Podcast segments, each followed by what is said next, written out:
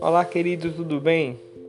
Que Deus venha abençoar o seu dia nesta data, que Deus ele venha abençoar a sua casa e a sua família. Eu quero convidar você a abrir a, a sua Bíblia, se você tem uma Bíblia aí próximo, senão você pode usar seu smartphone, né? Vamos acompanhar e vamos ler junto um texto da palavra do Senhor que está em Números, no capítulo 6, no versículo 24 ao 26. Que diz assim: Que o Senhor os abençoe e os guarde, que o Senhor os trate com bondade e misericórdia, que o Senhor olhe para vocês com amor e lhe dê paz. Queridos, essa mensagem é uma palavra de bênção liberada do Senhor para nós. É uma palavra de esperança de que o Senhor está conosco. É uma palavra de consolo para aqueles que se sentem só, de afirmação para aqueles que se sentem sendo levados pelas frustrações. E que frustrações são essas, Vitor? São acontecimentos, são coisas que acontecem no nosso dia a dia, que isso vem nos entristecendo, entristecendo a nossa alma, deixando o nosso coração para baixo. E às vezes a gente nem, nem vê, nem se depara com a situação que nós estamos vivendo, simplesmente quando a gente olha, nós estamos deixando sendo levados pela tristeza, pela ansiedade, né, pelas preocupações.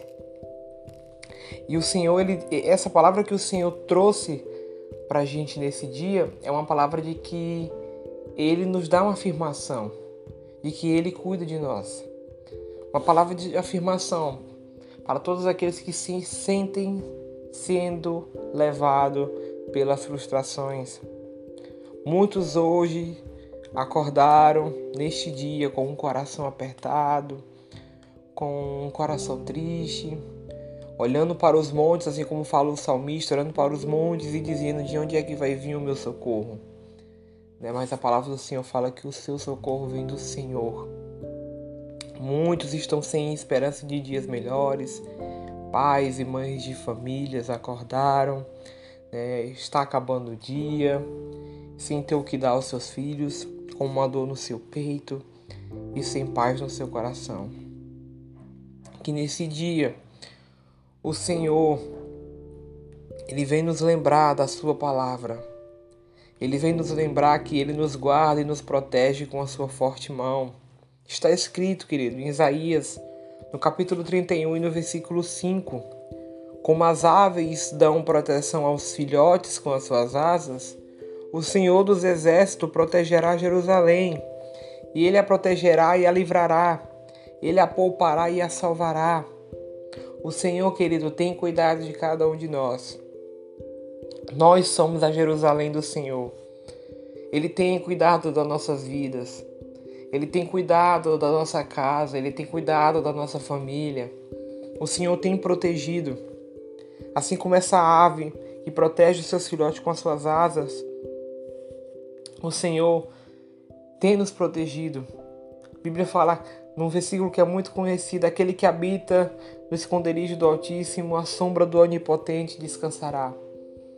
Então descanse no Senhor. O Senhor, querido, constantemente nos protege, nos guarda. Ele não dorme, saiba disso. Então descanse no Senhor e espere nele. Não deixe a sua alma se abater por situações que você sabe que o Senhor é maior. Às vezes a gente sabe que a situação que nós estamos enfrentando é pequena se comparar ao Deus que nós servimos e nós deixamos com que essas coisas venham nos abater. Mas isso é normal, por quê? Porque nós somos seres humanos e às vezes a gente vai muito pela razão e não pela fé. Então, às vezes você está vendo uma coisa aqui que você vai ver que não tem como ser diferente, mas aí o Senhor vai e te surpreende, faz tudo totalmente diferente.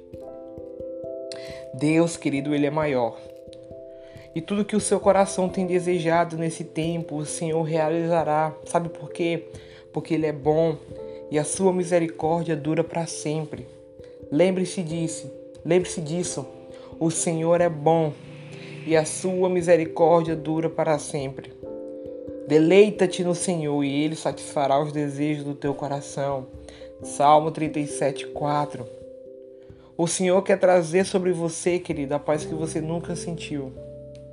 Ele quer fazer você descansar em pastos verdes e te levar a águas tranquilas. Às vezes a gente olha e fala assim: nossa, eu queria para um determinado lugar, eu queria ir para uma praia, porque na praia eu vou ter paz, vou estar tá ouvindo aquela brisa, vou estar tá vendo aquele vento batendo aqui no meu rosto, a, a, aquele som das ondas. Nossa, aquilo ali é paz. O Senhor ele quer te dar uma paz. Ele quer te dar uma paz que nenhum outro lugar pode te dar. Ele quer te dar a paz que uma praia não te dá, que um lugar silencioso não te dá, que um lugar distante de todos não te dá. A paz que o Senhor quer te dar, ela vai muito mais além do seu entendimento. Assim como diz a palavra do Senhor em Filipenses, no capítulo 4 e no versículo 7. E a paz de Deus, que excede todo entendimento, guardará os vossos corações e os vossos pensamentos em Cristo Jesus. Filipenses 4, 7. Então, querido, que nesse dia você descanse no Senhor. Ele tem o melhor para você.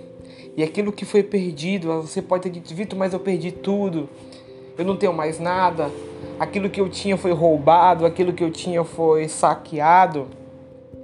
Saiba de uma coisa: aquilo que foi perdido não se compara com aquilo que há de vir. A bênção do Senhor, ela traz consigo alegria, prosperidade, riqueza do espírito, graça e misericórdia. A bênção do Senhor é que enriquece e não traz consigo dores. Provérbios 10, 22. A riqueza que a bênção do Senhor nos traz é uma vida cheia do amor do Pai da graça do Filho e da presença do Espírito Santo. Que Deus te abençoe, querido, você nesse dia. Um forte abraço, um beijo no seu coração, do seu amigo Vitão.